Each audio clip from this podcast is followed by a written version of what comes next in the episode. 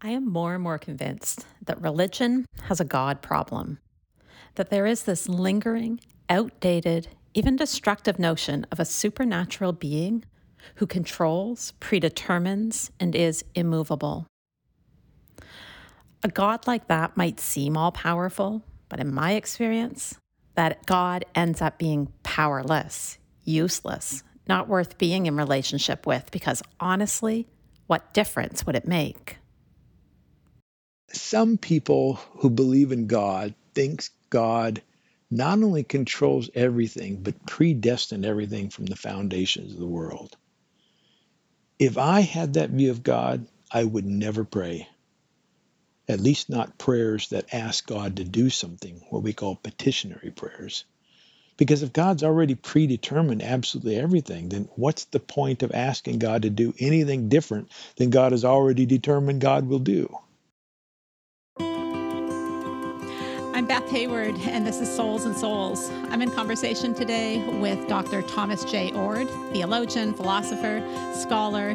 He's known for his contributions to research on love, open and relational theology, science and religion, he has a great podcast called Oord Shorts, Open Relational Theology Shorts, with titles like Apocalypse, The Limitation of God's Power, where in just a couple minutes, he explains big ideas. Tom's written oodles of books. His latest, to be released this month, is entitled Pluriform Love. Don't let his credentials scare you. Tom is as comfortable explaining these big ideas to the spiritual amateur as he is to his doctoral students. So, welcome, Tom. It is great to have you back. Thanks for having me back, and thanks for that intro. You are the first person I have heard talk about my new podcast with those little three minute episodes. So thank you. Thank you very much. Well, your podcasts are just my speed. I mean, I might produce 40 minute podcasts, but I love that I can go in and listen for three minutes and come out with something that I can quote and look brilliant from. yeah, I was thinking when I was decided to do that format that I, I would I would drive from my house to the gym and I think, you know, uh, some kind of podcast I could listen to in that five minute span would be perfect. So anyway, so true, so true. I listen to longer ones as well, but, but uh, yeah, no, I highly recommend them for others. It's a and it's a really great intro to uh, to the work you do and the the theology that you practice. So mm, thanks. So I mentioned the new book, um, the twenty something book. uh, pluriform love. Now, you are like a master of making up words. So, so do tell us, uh, like, what in the world? What in the world is pluriform love? Yeah. Well, you know, I've heard so many people say love is X, but not Y love is Z, but not W or whatever, especially in Christian circles, especially amongst those who want to have this really clear demarcation between, you know, the Christian love and the secular love, supernatural and natural, God's love and our love. And I not only don't think that makes a lot of sense, but I don't think it's very well supported in the Bible and Scripture itself. So I wanted a word that sounded like there's many different forms. So that's the form part of it, and the plural is the many. Uh, and yet, at the same time, this book offers what I think is like a, a, an overarching or an umbrella definition of what love is. So one big definition, but lots and lots of expressions. Hmm. And uh, and you go deep into this uh, idea of agape love, which uh, I mean, those of us who grew up in some churches, like that's that's the love to talk about, right? That's right. that's the gold standard of love. um, you know, for those who haven't spent years uh, studying the various Greek words for love, um, what is it you do with that? What's the history of agape, and and what do you do with it that's a little different? Yeah, people like you and me and many others who grew up in the church have heard that word, but they would be surprised to hear that a hundred years ago that word was not bantied around in any churches or Sunday schools or Christian meetings of any sort. Uh, you know, people had the the Greek New Testament, but uh, a book written in the or 1930s and translated into English in the 50s was called Agape and Eros. And the author, a theologian, um, made this big claim that agape is the true love, it's God's love, it's unconditional, self sacrificial, all kinds of things. And Eros is a bad love. It's the world love. It's the secular love. It's and he made his claim. I think his claim is bogus, and much of my book is arguing against it. But uh, he made it so convincingly, and a lot of people wanted some language to distinguish between loves that it caught on. And now, even you know, people with no academic background who are Christians have often heard that word. Mm-hmm. Well, it's kind of, I mean, if you're saying it was translated in the 50s, I mean, it, uh, um, mid 20th century to the late 20th century was kind of this time period when we sure did like uh, dichotomies. We like to know if things were this or that. Yeah. So I almost see your your pluriform idea as a being um, of this moment in time uh, that we are trying mm. to have mm. more of a nuance to how we understand and relate to the world. Um, uh, but what was your goal in trying to say oh, that's it's just not that simple that um, there's a God love and a human earthly love? Yeah. Well, I mean, part of it was kind of nerdy scholarship. the nerdy scholarship was that the Bible doesn't really support the idea that there's these two radically different kinds of loves, and one is good and godly, and the other is bad and earthly. It's just that's not the way the word agape is used in the Bible. So I had the nerdy side going, mm-hmm. but there was the other side that that you're pointing to that um, I do think. Well, this is going to sound really trite, but I do think love is the answer, and love is multifarious, multidimensional, multi-meaningful, and a book that took both the Bible seriously and our contemporary age seriously could actually find a way to bring those two together in an inclusive kind of way. Hmm. Well, it's interesting because you know I, I read your book and um, I found it nerdy for the first half. Note to folks: this is an excellent textbook for um, seminary, but read the second half, and you'll, uh, if you're like me and you want to know how it relates to your life, you'll be right into it. uh, but this, you started with scripture, but that I always go to, well, what's the stuff matter in life? And yeah. um, and I hear what I love about you some of the bad theology of the late 20th century was oh we have the social problem let's overlay that um, let's use that as our starting place but i think when you start with the scriptures the way you do and then have it make sense in our world i think you're giving uh, more legitimacy to mm. your hmm. work um, so that it's hard for um, I guess people of faith or Christians who might say, here's the only interpretation, um, here's the biblical interpretation. Yeah. they got to wrestle with you then. right, right. Because I don't know about you, but I hang out with people sometimes who, you know, they think any reference to love is like fluffy, fluffy kind of, well, you're not really serious intellectually. If you really knew the Bible and theology, you'd know that it's much deeper than love. And I want to say to those people, no, no, no, no, no, no, no, no biblical ideas about love are at the very depth of what it means to be a Christian and think about God. But there are certain theological ideas that, in my view at least, have distorted views of love.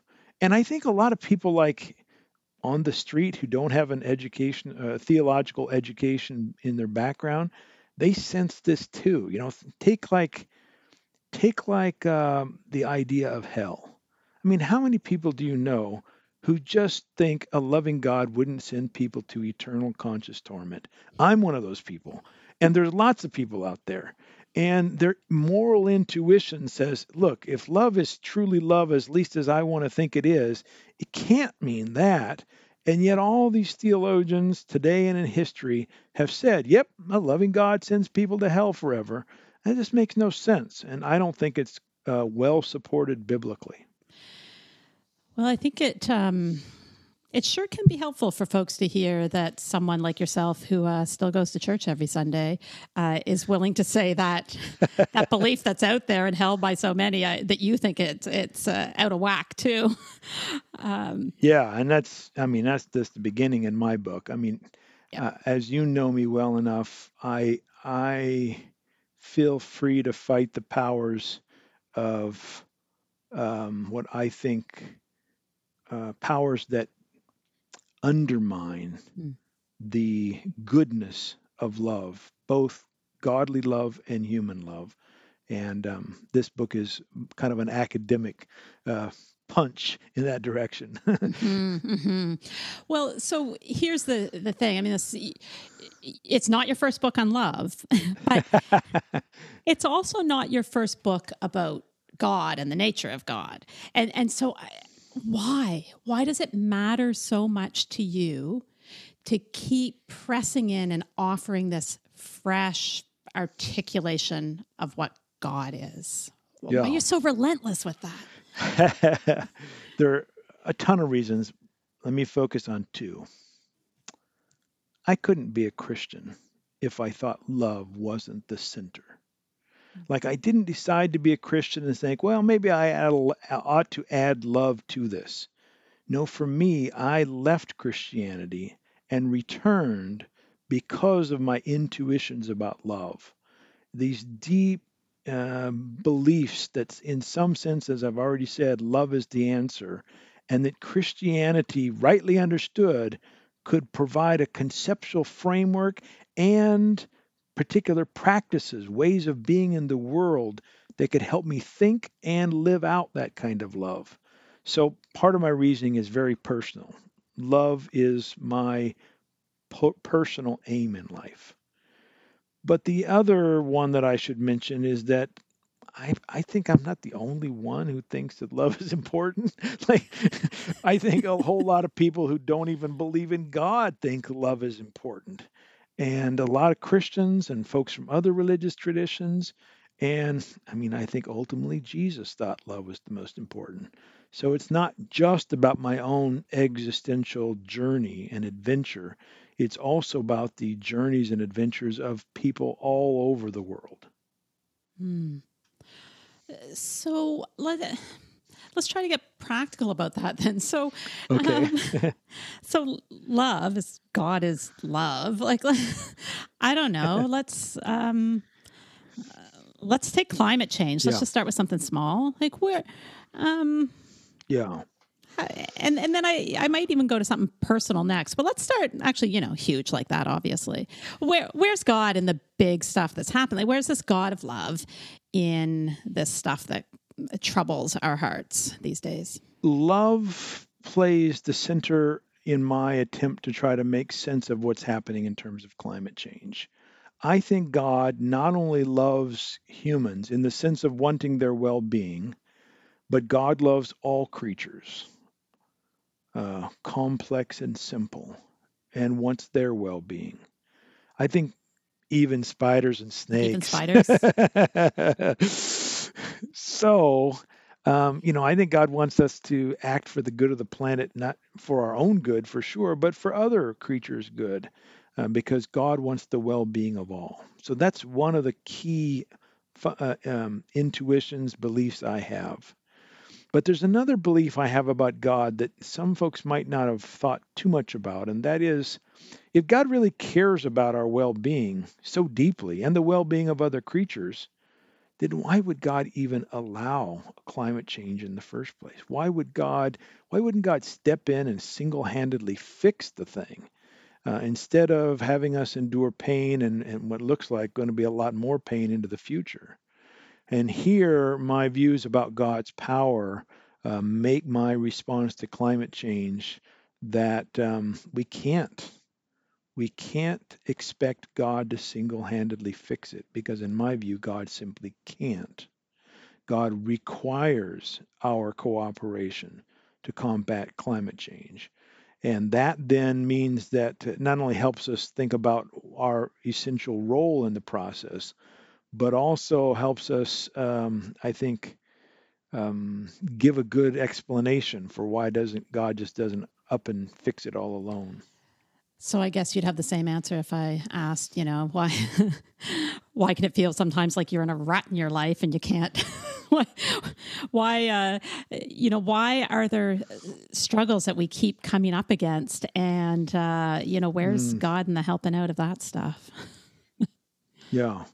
Well, I think, you know, I think God's always working, so it's not all on our own shoulders and I think sometimes um, it, you know, we we rely on the help of others.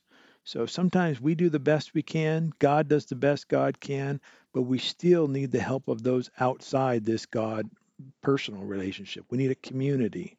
And um, so the other forces and factors involved. Sometimes people will say to me, well, you know, I really want to overcome some obstacle. Maybe it's a personal problem or a health issue and and they'll say, "Why doesn't God deliver me?" And I say, "Well, the God I believe in can't just up and single-handedly fix you. God is working to fix you, but God requires cooperation." And they'll say, "Well, I'm cooperating fully with God as best I know how." And I'll say, I have no doubt that you are, but you're not the only actor in the world. You're not the only agent, even in your own bodies. There's other cells and organs and so, uh, yes, you do need to cooperate with God, and God is working. But sometimes the good results we want to see are not because we haven't tried hard enough or had enough faith, but there are other forces and factors that have to come into play. Mm. So, do you pray? do you? I do. I'm just wondering, like, what, what do you pray for with that kind of God? How what is what does prayer look like? And and what difference you know to what end? Who's it for? What's it do? Would you indulge me in allowing me to give a kind of a long answer yeah i know how to edit you if we get bored. You can cut me yeah. Go for it. Some people who believe in god thinks god not only controls everything, but predestined everything from the foundations of the world. If I had that view of God, I would never pray. Mm. At least not prayers that ask God to do something, what we call petitionary prayers. Because if God's already predetermined absolutely everything, then what's the point of asking God to do anything different than God has already determined God will do? Most people I know don't have that view of God, however most people seem to have a view of God that says God could step in and single handedly fix something, but often sits around on his butt waiting for us to ask. Kind of arms crossed, saying, You know, Beth, you got to ask me 17 times before I'm going to get off my butt and do something about this. Of course, that does not portray a picture of a loving God who's eager to help us at any time, even when we don't ask. I mean, imagine if one of your kids is you're out at the Pacific Ocean and one of your kids is swimming and you start to see uh, this child starts to go underwater and uh, the child doesn't yell out for your help. And you're on the beach and you're thinking, you know, I could jump in and help, but they haven't asked me, so I ain't going to do anything. No one would think you're a perfect mother, mm-hmm. right? But that's the way a lot of people think about God. God could just up and fix things all alone, but won't do it unless we beg, plead, you know, double cross our fingers, give extra money to the church, whatever. Of course, you're not opposed to Yeah, exactly. Yeah. Cut that out. so, those two views of God, I don't think make a lot of sense, at least a petitionary prayer. Some people then go to a third model. They say, Look, prayer doesn't change God, it only changes me. Hmm. Now, I'm totally on board with the idea that prayer can change us, but I think there's good reasons to think that prayer can actually have an influence on God and on what the future might be. So I want to propose a fourth model here. This model says God really is influenced by everything we do, including our prayers. And this model says God moves through time with us. such that what we do in one moment has an effect upon God and how God might respond in the next moment. And it says we live in an interrelated universe that says our actions affect God and others. Given that conceptual scheme, I think petitionary prayer can actually make a difference in what happens in the future. It doesn't mean that if we pray, God can somehow step in and control things. I'm not I'm against that view of God. But it does mean that when we pray, God has additional relational information, input, data, something God can work with that's new that might just make a difference in how the future unfolds. All right, now I'm thinking because uh, you have uh, one of your Oord shorts is called anthropomorphism, and I'm thinking, okay, mm. we're praying to God. Um, mm. it, it's so hard to not pray to Grandpa in the mm. sky. Um, yeah. What harm do we do to ourselves, or how do we impede our own spiritual deepening um, when we just hold cling so tightly to an image of uh, you know God being made in our image, perhaps rather than the other way around. Yeah, yeah, yeah. I come from a tra- tradition in which, at least when I was a kid, that's what I thought of God as like a really big body human, you know, up in the sky. Uh, and then I always had a hard time figuring out how God could hear my prayers and the prayers for people in China. it never quite got into my head. I think God's a universal spirit, so God can hear prayers wherever we are, even those that are unsaid. So God's always present to everyone at all the time. And I think God's nature is always loving. So while you might worry that uh, you know the anthropomorphic God, the God who's the big grandpa upstairs, might have a temper tantrum or hold a grudge, we don't have to worry about the universal loving spirit holding a grudge or having a temper tantrum. Um, so, in those ways, yeah, God's not like the big guy in the sky. However, because I think God is relational and responds to us, God's also not not like the Force in Star Wars, who's kind of just there but not really mm-hmm. doing anything. God's more than the glue of the universe. There's this real responsiveness and agency in God. So I think we have to have sort of a balance between the God who is not personal at all or the God who's your big buddy in the sky. Nuance again. yeah, yeah. Um, I look at the divisions, that you know, the entrenchment of views of left and right. Um, it feels like a mm-hmm. lot of that's been exposed in the past couple of years. That and in a world that feels more and more out of our control, it it seems to be our tendency to cling to what we know for sure. But I, I'm wondering. Mm. I mean, you. I guess the, my question is: Does are you having an impact? Like, do you feel like um, in some small way, you're pressing to understand God in this way that's biblical and also reflective of what we know in our lives. Do you think it's having any impact on that division that seems so entrenched? Yeah. What impact is having on the division, I'm not entirely sure. I know it's having an impact because I get letters weekly from people who read my books and say, Thank God, here's a perspective that makes sense of mm. my life. Now, I don't want to claim that once they read these ideas, they all of a sudden are best buddy with their fundamentalist uncle or something like that. So there's still those divisions there that, that we have to work through. But one of the things about this vision of God that I call an open and relational vision is that it transcends any particular Christian denomination. It transcends Christianity itself. It's part of other. I have Muslim friends who are open and relational, Jewish friends. It transcends even religion. I have people who don't claim to be a part of any religious tradition, but still believe in an open and relational God. So, in that sense, I think it's maybe overcoming some barriers. I'd like to think it could solve all the tensions between left and right, but uh, at this point, I don't see how that's happening. well, but interesting to bring up that uh, this is a, a worldview that's shared by some in other faith traditions. Uh, we've right. been, uh, you know, sometimes we can be afraid of our differences, or uh, certainly the Christian mm. tradition has, uh, in some iterations, suggested, you know, following Christ is the way.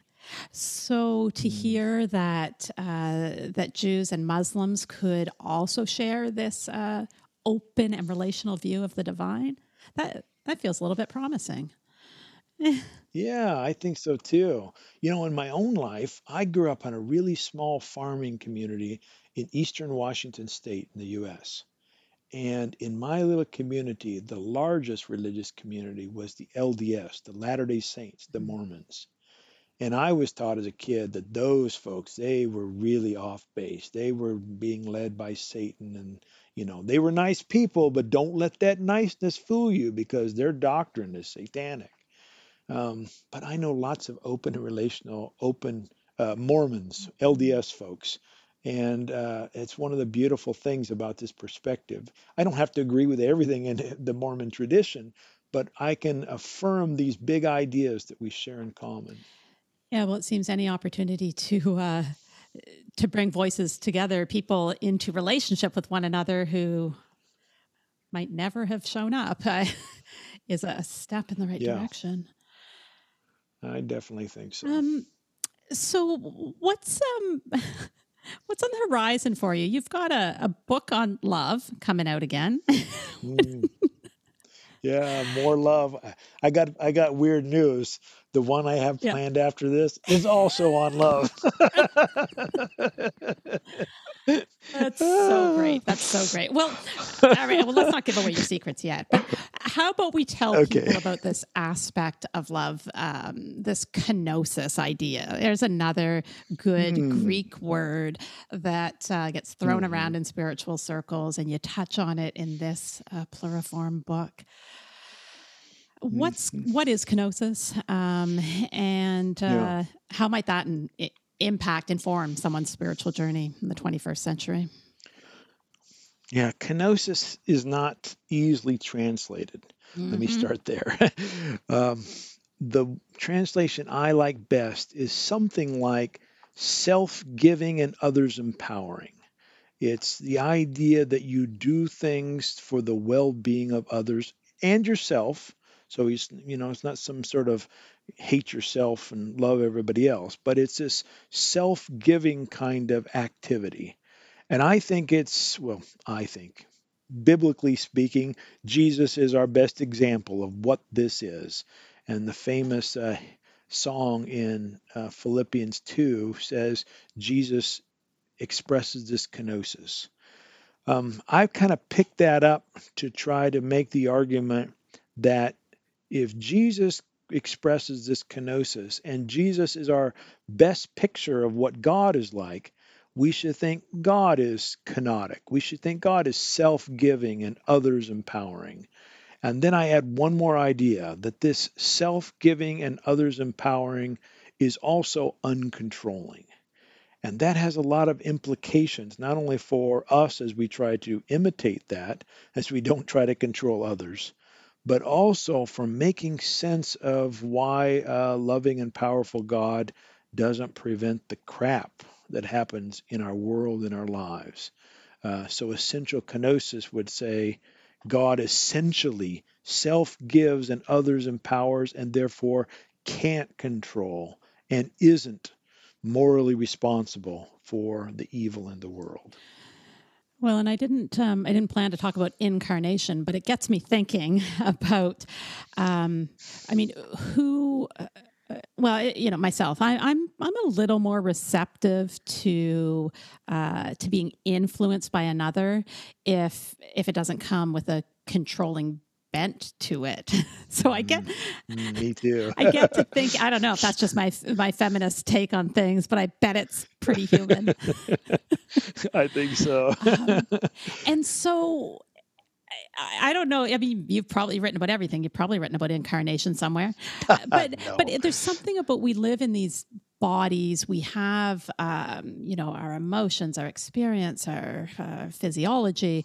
Um, how does it if it feels like that just connects somehow this idea of god can't control we don't want to be controlled these these bodies Right. of ours uh, want to be open and, and giving in our in our best sense so i don't know if there's a question there but it's really Yeah. I don't know either, but it's thought provoking. You know, I, I think about how much I can't control my own body. Mhm. like how many times I wish I could. I, if I had my choice, I would grow a lot more hair on my head than I currently have. and there's lots of other things about my body that I can't control. And, uh, you know, sometimes it's frustrating. Let's be honest. I wish I had more influence over my body. Um, but boy, I'm like you. I don't want someone else controlling Mhm. me because I've seen what happens, not only in terms of the negative things, but also I have a great sense of value in my own autonomy and choice of life. I think most people do. And so having a view of God that says God not only won't control you, but can't control you means that your uh, choice, autonomous choices in response to God really matter.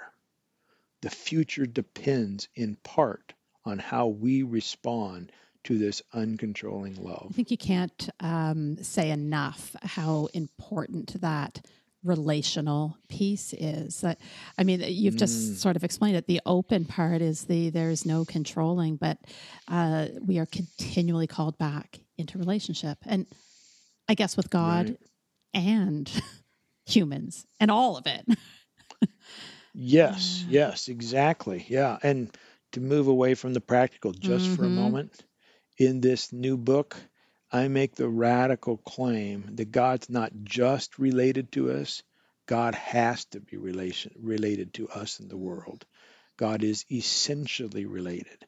So there was never a time in which God was like off all alone and then said, "Oh, I think I'll maybe be related to cre- creation." I make the bold proposal that God's steadfast love really is literally forever. Mm-hmm. And that's not common in Christian theology, or that claim is not common in Christian theology. wow oh i could talk all day about this stuff i um I think I want to, you know, bring it to a close in a minute, but I, I have an exciting um, uh, gift to, offer to our listeners. Thanks to you, um, we're going to give away a few books, and I think we chose your one of my favorites, "Open and Relational Theology." Um, is it got a subtitle too, or is Uh, an Yeah. introduction to life changing ideas. That's it. You got it right. um, and uh, I'm going to invite people to uh, just uh, fire off an email to my info at canadianmemorial.org email address, which I'll put uh, various places so you can find it. Um, and if I get too many, I'll have you do a skill testing question. But uh, I really want, Tom, I just really want to share your books with Mm, others thank you. because. Um, you, you just have such a way of offering both a, a scholarly perspective and also just really practical stories and ideas that that I think will help people in their spiritual way. So, uh, so thank you for uh, for sharing those books with our listeners. Um, and uh, people can find out more about you at Thomas Jay Oord. That's J like your middle name spelt out, O O R D dot com. Um, and also your Center for Open and Relational Theology. Um, I've already told them about your amazing podcasts, uh, which are the perfect length for the trip from home to the gym. um, before we leave, um, uh, let's just uh, do one of my favorite questions at this moment in time. Um, where do you find hope? Uh, in yeah, where do you find hope? I don't even need to craft it anymore for you. Yeah. I think I'll answer that in a way that will at least sound abstract at the start, but then I'll bring it down, okay? See, that's what I just told you. do. if God is in control, I feel hopeless. if this is the best we Mm. got because God is controlling all the shots, man, that is no ground for hope for me. Some people they they really want a controlling God, and I say, really, this is what you think is the best that controlling God can do? This gives me no hope. On the other Mm. hand, if there is no God and it's just up to you and me, I don't have a lot of hope there either. I mean, yeah, people I think have fundamental value and goodness, but they do rotten, rotten, rotten, rotten things.